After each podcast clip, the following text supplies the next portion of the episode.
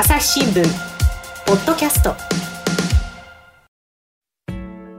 朝日新聞の神田大輔です。えー、今回はですね、ロンドンにありますヨーロッパ総局の記者和気真也さんと回線をつないでいます。和気さん、よろしくお願いします。よろしくお願いします、はい、突然なんですけど神田さん、あのー、私、うん、去年の末にですね、これ駐停車違反で反則切符切られちゃったんですよ。本当に突然の話でね。そうなんです。あの和気さん、ね、これ、ええええ、切符、はい、子供学校に送っていって、うん、学校これ車で送ってったんですけれども、うんうん、校門前で降ろしたところが行けなかったらしくて、うん、まあそれがあの駐停車違反だと、うん、で驚いたのはこれその場で指摘されるわけでも。警察官がこう見ててとかでもないんですよね。うーん、これ後日あの家に通知がこう届くんですけど、そこにこう写真がはもうバッチリ写ってるのが貼られてるんですよ。写真写真証拠写真、うん、でも自分の車が止まってこうドアが後部座席のドアが開いて子供が降りるところまでバッチリとバッチリ誰が撮ったのかと、写ってても動かぬ証拠だと。そうです、うん、もうこうナンバープレートも映っていて、うん、でこれどうやってそう撮ったのかなと思って後で確認したらですね、これ前校門の前に防犯カメラがあって、うん、まあ、これで撮ったんだなっていうのが分かるんですね。なるほどね。そう。うーん、これ、ね、イギリスってすごい防犯カメラ大国なんですよ。うーん、これね、だからまあちょっとやっぱ聞いて驚くのが、そういう、まあ、まずね、その駐車駐停車違反の場所に車を置いちゃったっていうのはこれは和気さんが悪いんだけれども、それのそのまあ切符を送ってくるときに証拠を一緒に送りつけてくる、しかもその写真がバッチリっていうのはちょっとやっぱ日本では考えられないですよね。そうなんです。で、なんですか、防犯カメラ大国なんですか。防犯カメラ大国、これロンドンだとよんじゅうまんかしょっていうふうに言われてて、こっちのメディアなんかでは言われててですね、まあ、北京に次いで多いんじゃないかという話もあるんですね。うんうん、で、まあ、もちろん今の神田さんおっしゃるとおり反省するしかないんですけども。まあね。なるほど、こういうこともあるのかと思ってて。たところにこれ、今、この防犯カメラがですね、エーアイ を搭載することで進化するかもしれないっていう話があって、うんうん、いわゆるあの顔認証カメラってやつですね。うん、これは議論を呼んでいるので、今日はちょっとこの話をしたいなと。うーん、思います。まあ、ちょっとここまでの話だけでも結局その、まあ、ナンバーとかが映ってるっていうことですから、あの、はい、この人があの和気さんであろうっていうことでその写真をね郵送できたっていうことにはなるんでしょうね。登録されてるんでしょうから。うん、そうです。なんだけれども、そういうことがもうかなり本当にあの起きているっていうことはなかなかね日本だと想像しにくいところもあるし、あとその防犯カメラの台数の話、これも私もちょっとさっきインターネットバーっと見てみたんですよ。まあ、いろんなデータあるみたいで、えー、ただその、はい、北京の話ありましたけど、確かに中国が圧倒的に多いんですよね。で、そうですね、そう言われてますね。うん、それ自体は割とまあ想像に固くないところではあるじゃないですか。まあ、はい、中国なんかはむしろそこをこう売りにしているぐらいの感じありますからね。ええー、これあれですよね、監視カメラって シーシーティーブイ っていうじゃないですか。そうですね。うん、これ中国中央テレビも シーシーティーブイ っていう風にね略称で言うんですよね。そうなんです。たまたま一緒なんですけど、全然あの違う言葉なんですけど同じ シーシーティーブイ っていう、はい、うん、だからなんか外国に行って シーシーティーブイ って見ると中国のテレビかなって思っちゃうんですけど違う、まあ、それは全然余談ですけど、だけどその中国が多いのは分かんだけどロンドンもすごい多いっていうのはちょっと意外ですよね。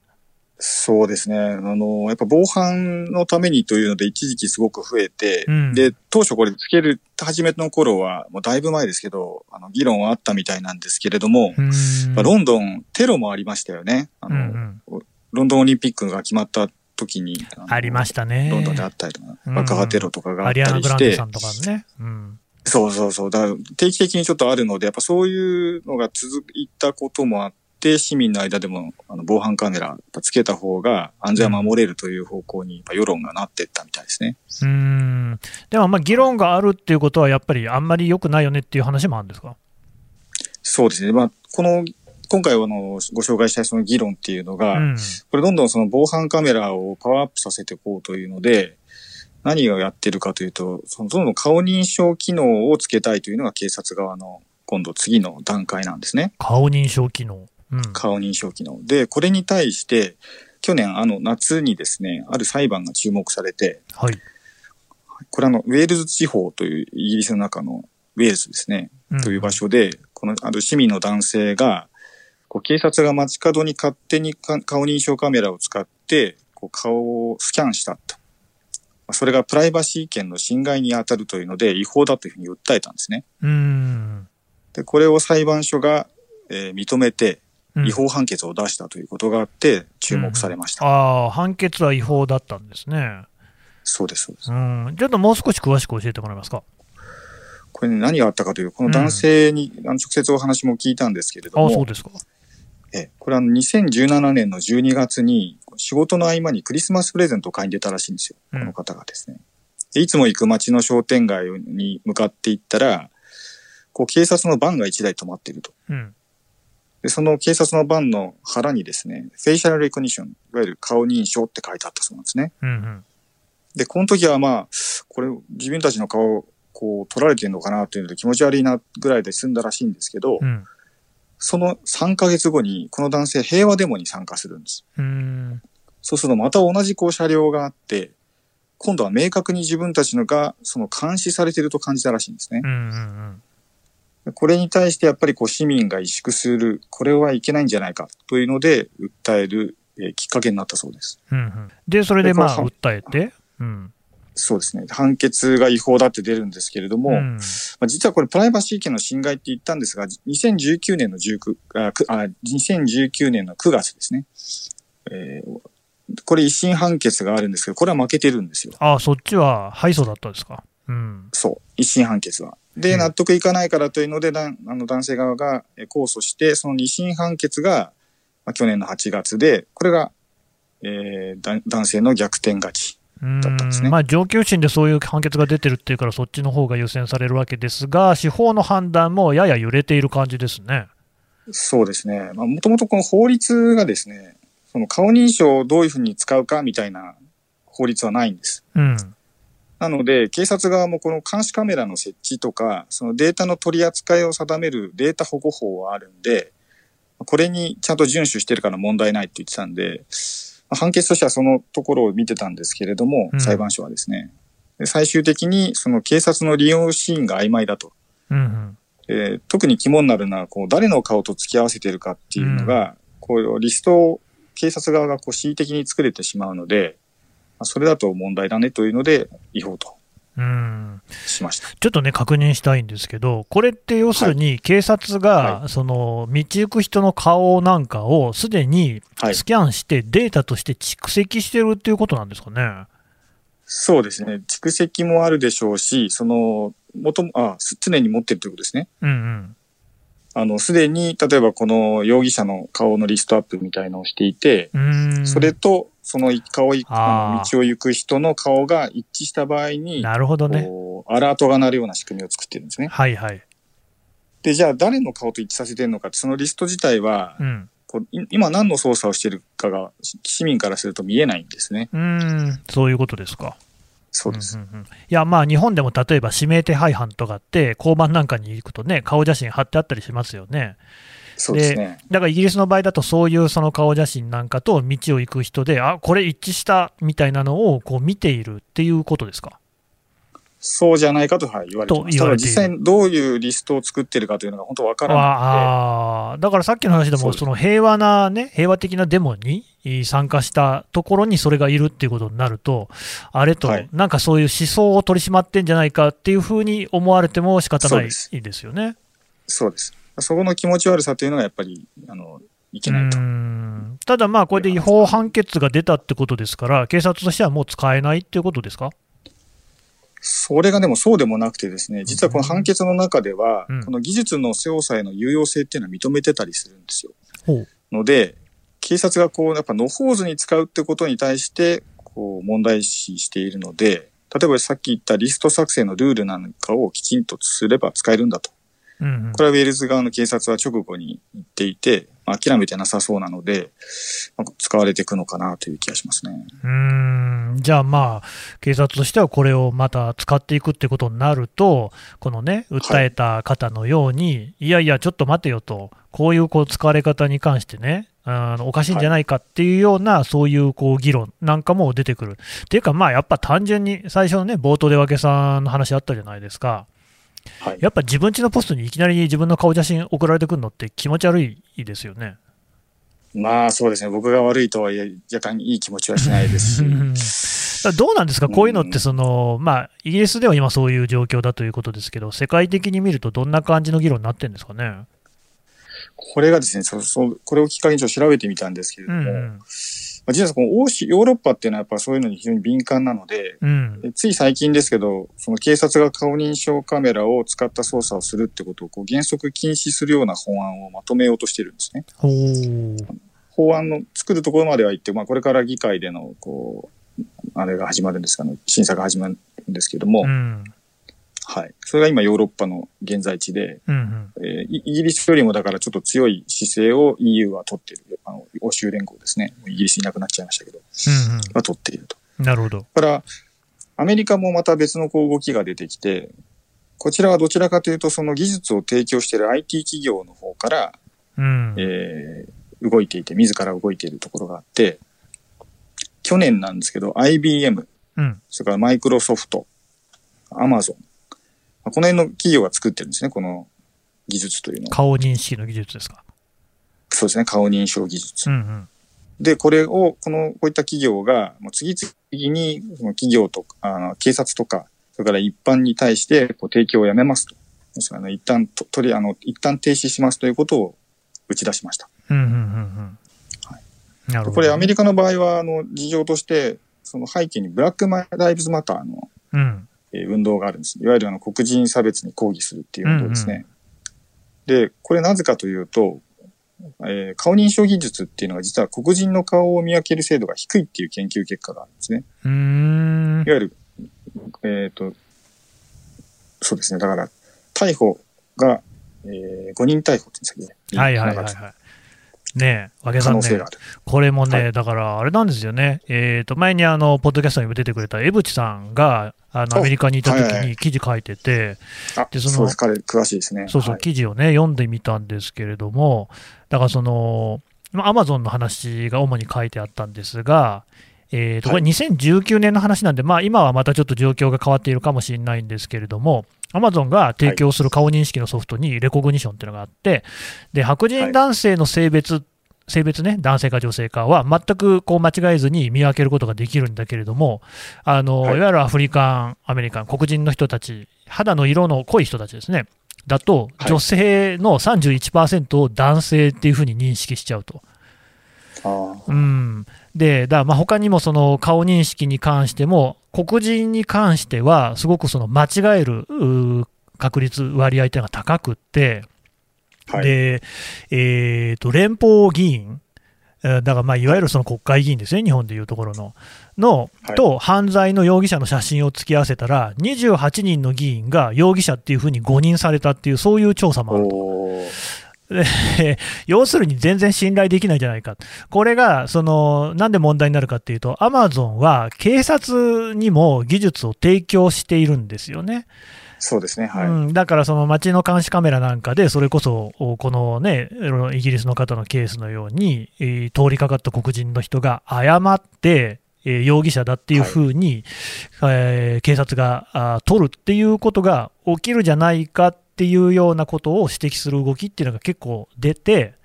まあ、結果今ね、和気さんの言ったような話になってるっていうことですよね。そうですね、うんうん、またこのブラックライブズマターの場合はやっぱデモをやってますから、うん、 そ, すね、そのデモのやっぱ参加者への監視につながるっていう、まさにね、まあ、これはあのウェールズで訴えた男性と同じ発想だと思うんですが、うん、その参加者の監視につながるような顔認証カメラの使い方っていうのはいかがなものかというので、うんうんうん、まあ、こう企業サイドからちょっと自粛する動きが出てます。朝日新聞ポッドキャスト、朝日新聞の質問ドラえもん。我が家の朝は質問から始まる。にせんじゅうにねんに太陽圏を出た探査機ボイジャーいち号が宇宙人に向けて載せているものは何？身の回りのことから広い世界のことまで、いろんな質問が毎朝新聞の一面に載って君のもとへやってくる。ママ、知ってる？なんだろうね。さあ、めくって探して答えを発見。あった、レコードか。いろんな国の挨拶が入ってるのか。毎朝のワクワクが未来を開く。朝日新聞。で、今 アイビーエム の話だったじゃないですか。ええ、これもね、ポッドキャストでね、遠江理香さん、ね、経済部の記者、遠さんが、はい、まあ、ちょっと話してくれたんですけれども、はい、あの アイビーエム ってあの第二次大戦の前、えー、あるいは最中、あのナチスドイツに アイビーエム がパンチカードの技術っていうのを提供してるんですよね。はい、パンチカードって、まあ、なんか穴開けたカードなんですけれども、何に使ったかっていうと、はい、なんかその要するにユダヤ人を大量にそのナチスっていうのはですね、あの、まあ、あ殺してますよね。はい、でそのためにはドイツ国民のうちの誰がユダヤ人であるかっていうのを素早く区分しなきゃいけないわけですよ。そこに アイビーエム の技術が使われてたんですって。あ、そうなんですね。でだから、まあ、これは顔認識みたいな話とはまた全然違う話ではありますが、当時の最先端の技術がそうやって人を殺す、大量に虐殺するために使われていたっていうことへの反省っていうのが多分ヨーロッパってあるんですよね。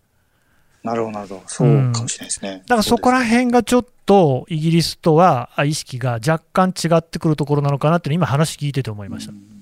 なるほど。うん、でまあ、それはまた余談としてやっぱり気になるのは日本がどうなのかってことなんですけど、はい、これ和気さん知ってます？これ調べたんですけども、うん、日本に関して言うとまだ立法の動きっていうのはそんなになくて、へ一時期議員さんの間であの話になったみたいなんですけど、結局そこまで議論が盛り上がらなかったという感じなのかなと。盛り上がらなかったんですか？そうですね。なんか、断ち切りになってるのか、まだ続いてるのかもしれないんですけれども、まあ、現状その立法っていうことにはなってなさそうですね。なるほどね。ただまあ今のその イーユー の話であったり、アメリカの話であったりを聞くと、世界的にはこういった顔認識の技術をこうね、やすやす使うみたいなことには制限が課されていく方向なんですかね。そうですね。あのー、ただこれは面白い、あの、検証この見つけたんですけれども、イギリスにあのエイダーラブレス研究所っていうのがあるんですね。うん、あの エーアイ なんかを専門に研究しているしてあの機関なんですけれども、うんうん、そこがあるアンケートを取ってて、よんせんひゃくにんに対して エーアイ のこの監視カメラ、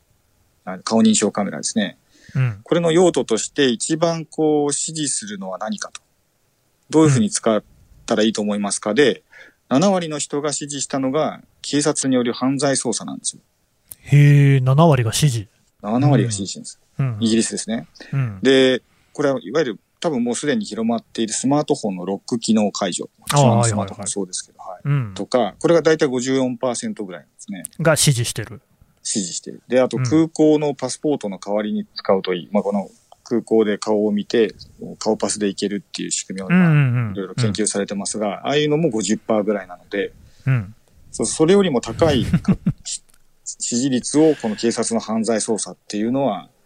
下を得てるんです。じゃあみんなその顔認識の機能、 エーアイ の監視カメラみたいなの機能っていうので、いやもう警察どんどん使ってくれっていう、はい、その犯罪捜査にね資するんであれば使ってくれっていう人が圧倒的に多いんですね。そう、実は多いという、はい、いやでもねそれね言われてねうーんって思ったのが、はい、あのまあ、私の話になるんですけど、にせんさんねん、私はあの初任地、初めて記者として赴任したのは栃木県宇都宮だったんですね。でそこでさんねんあの主に事件を取材して、で、えー、次が石川県の金沢市に移動になったんですよ。で当時の、ね、金沢で、まあ、私そこでまた警察の担当になったんですが、警察の、まあ、事件とは別に議論されていた大きな話題の一つが、金沢の中心の商店街に監視カメラを、まあ、あのかなりの数導入する、これも是非っていうのが市議会で議論されてたんですよね。で、はい、やっぱりその反対する人がかなり多くて、それをまあ市長がいやまあやむを得ないのではないかっていうような形で、まあ、結局治安の向上なんかにはつながりますよねっていうことで導入したっていうぐらいで、結構当時は監視カメラを街に導入するっていうことが議論の対象になってたんですけど、はい、今日本でそんなこと言う人多分誰もいないんですよね。そうですね、街角多増えてますよね、うん、やっぱ実感としても。だしまあ実際ね、多かったですね、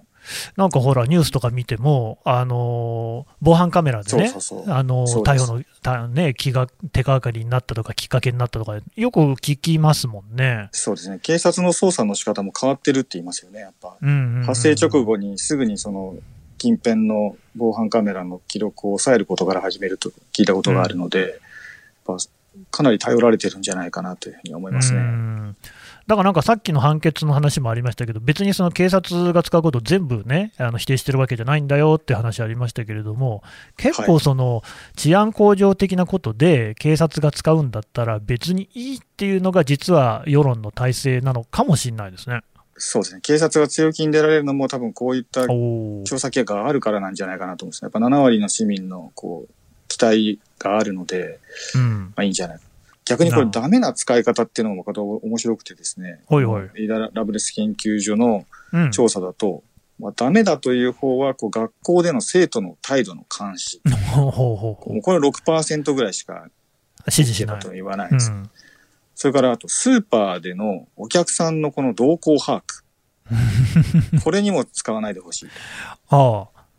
やっぱり子どもの自由であるとか、あとやっぱむやみなこう商業利用っていうのに対しては、まあ、アレルギーがあるのかなという、動向、スーパーでの動向把握っていうのは万引きを監視するとかじゃなくて、なんか牛乳を買った人はバナナも買うみたいな、はい、そういうことですかね。そう、そういうやつですね。いわゆるそっち、あの、そうですね、あのターゲティング広告的なね、はい、マーケティングに使う感じですかね。なるほどね。あとこれ先日あの、はいはい、日本のあの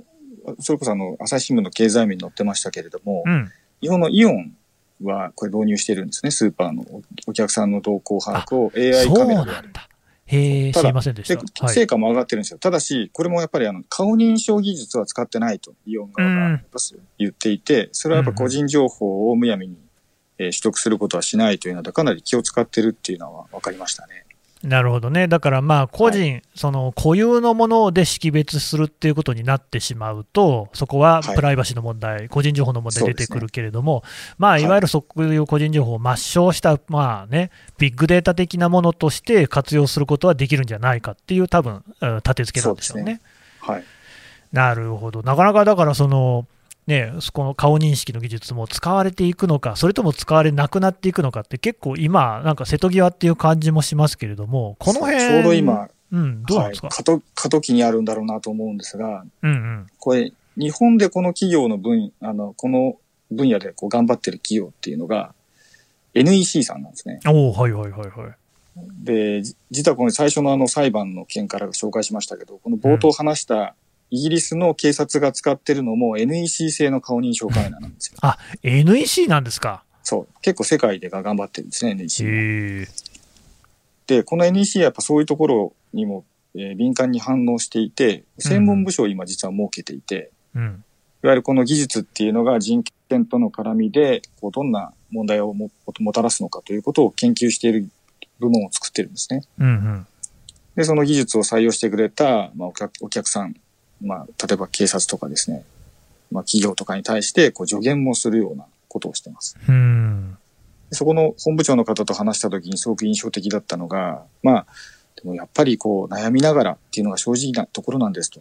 いうことをおっしゃってました。うん、でこれやっぱ明確な答えっていうのはないんですよね。うん、まあそうでしょうね。で、多くの国でやっぱこの分野のその法整備っていうのが今まさに進んでいるところで、うん、で、こう、規制っていうのが途上にあるので、これ企業からすると、環境がガラッと変わってしまうかもしれないんで、非常にリスクはあると思うんですけれども、うんうん、まあ、そこに対して、こう、やっぱ柔軟にこう考え尽くしながら、いい利用法を探ってるっていうのは、まあ非常に好感は持てましたね。なるほどね。まあ、でもだからやっぱりその、ここでね、一つそのイギリスのケース、まあ、あるいは他のケースもそうですけど、警察というのが絡んでくるっていうのがね、一つのポイントではあるのかな、やっぱ公権力の行使っていうのの最たるもんでしょうから、そうですね。まあ、そこはやっぱり慎重にね、ぜひ考えてほしいなっていうのが一つと、でもね、和気さんね、今の話聞いてて、私、またちょっと思ったんですけど、はい、いやー、今、これはあの、まあ、警察であったり、あるいはそのスーパーみたいな、ね、企業、あるいは学校であったりで、エーアイ のね、顔認識のシステムが使われる場合ってことですけれども、実はこれって、個人でもできますよね。はい、そうですね、こうやろうと思えばできちゃうでしょうね。いや、それで最近やっぱり思うのが、そのドライブレコーダーっていうのがものすごいあのいろんなものを撮ってるんですよ。なんか例えば富山県だったと思いますけれども、ね、なんか銃撃事件が起きたときなんかも、その瞬間をたまたまの、ね、そこに駐車していたドライブレコーダーが撮ってたりとか、あれ、駐車中も撮るんですよね、やっぱ防犯だから、その車上嵐、車上狙いみたいな人も撮るようになってるんで。でそういうまあ、ね、いろんなカメラがあるんで、一概には言いませんけれども、そういう機能があるものもある、あるいは、なんか本当にその煽り運転みたいなものが最近、すごくね。話題になるのも、はい、あれ映像があってテレビのニュースなんかになりやすいから、まああのね、新聞社のサイトでも動画は載りますので、それで結構顕在化している、目に見えやすくなっているというところはあるような気がするんですよね。であれはだから全部あの公、あるいはその企業がもう導入したものではなく、個人個人がいちだいずつ、まあ、なんだったらスマホだって監視カメラにはなりうるわけですから、そして顔認識できますよね、多分ね、うん、そうですね。なんかそういうものがより集まった社会っていうのも、なかなかどんなもんなのかななんていうことも今聞きながら思ってたんですけど、和気さんこの辺の件に関してね、まあ、広く顔認識システムについてどんなふうに思ってます？そうですね、これ顔認証だけにとどまらない話になるかもしれないんですけども、うん、これやっぱテクノロジーのこう取材ってしてていつも思うのは、やっぱこの便利なものっていうのは使われて、使われていくっていうのはこれ自然の摂理だと思うんですね。うんうん、それそうです。こんな大きな流れとして、うん、そうですね。だけど最後いつも立ち戻るのは、テクノロジーっていうのはやっぱ使うのは人間だなっていうのをこう、うんうんいろんなところでこう言われるし、まあ、実際見る、見聞きしてて思うんですよ。うん、で、こうやっぱ思い出すのは、これすごい簡単なというか、あの、イメージしやすい例で言うと、サッカーの ブイエーアール システムって今、あの、いろんな、あの、ワールドカップもそうですし、まあ、プレミアリーグなんかもそうなんですけども、うん、いわゆるビデオアシスタントレフェリーってやつですね。うんうん、あの、際どいシーンでカメラで持って確認しよう。なるほど。あれはあの、競技場に、えー配置されてるなんか複数のこうカメラで撮ったものから、そのボールがラインを越えたのかとか、うん、選手はあのオフサイドラインを越えたのかとかっていうのをこう、判断できるシステムなんですけども、うん、これやっぱ エーアイ カメラを使ってはいるわけですけれども、これ判定をアシストするだけなんですよね。うん、で最後に判断するのはあくまでも主審なんですよ。ね、っていうのがこのサッカーの世界のルールになってる。うん同じように、こうやっぱ新しいテクノロジーっていうのと共存するときには、こう過度にその技術に対して過信したりとかですね、恐れたりとかするんではなくて、うん、最後は人間が責任を持ってコントロールしていくって。こうやっぱこの意識が重要なんだろうなというふうに思ってます。なるほどね。まあ何でもね、いい面と悪い面はありますから、それこそ今回のそのイギリスの裁判のようなことを通じて、いろいろなルールがまあ明らかにね、はっきりとしていく、あるいは形作っていくっていうのが大事ってことなんでしょうね。そうですね。はい。うん。わかりました。和気さん、どうもありがとうございました。ありがとうございました。はい、というわけでヨーロッパ総局の記者和気伸也さんのお話を聞いてきました。でこの和気さんがですね今度朝日カルチャーセンターの方に、えー、オンライン講座で出るということなんですが、和気さんこれどういう話なんですか？えっと、今お話ししたところともだいぶ絡むんですけれども、この個人情報データがこう収集されやすい時代にですね、どういうふうにヨーロッパで、えーまあ、行政とか企業とかが対応しているのかという話を、えー、話をさせてもらいます。これあのよんかいの大きな講座の最後のコマを持たせてもらうんですけれども、えーまあ、タイトルとしてはこう世界初でデジタル化社会は民主主義を壊すのかとちょっと大きなテーマを掲げながら話します。はい、ね、これあの、まあ、朝日カルチャーセンターのこうホームページ、ウェブサイトで、えー、講座名、監視社会を超えてヨーロッパの挑戦とかでね、こんなところでこう検索すれば出てくると思うんですが、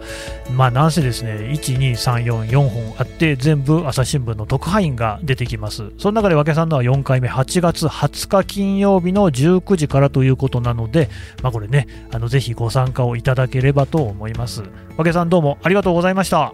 ありがとうございました。朝日新聞ポッドキャスト、朝日新聞の神田大輔がお送りしました。それではまたお会いしましょう。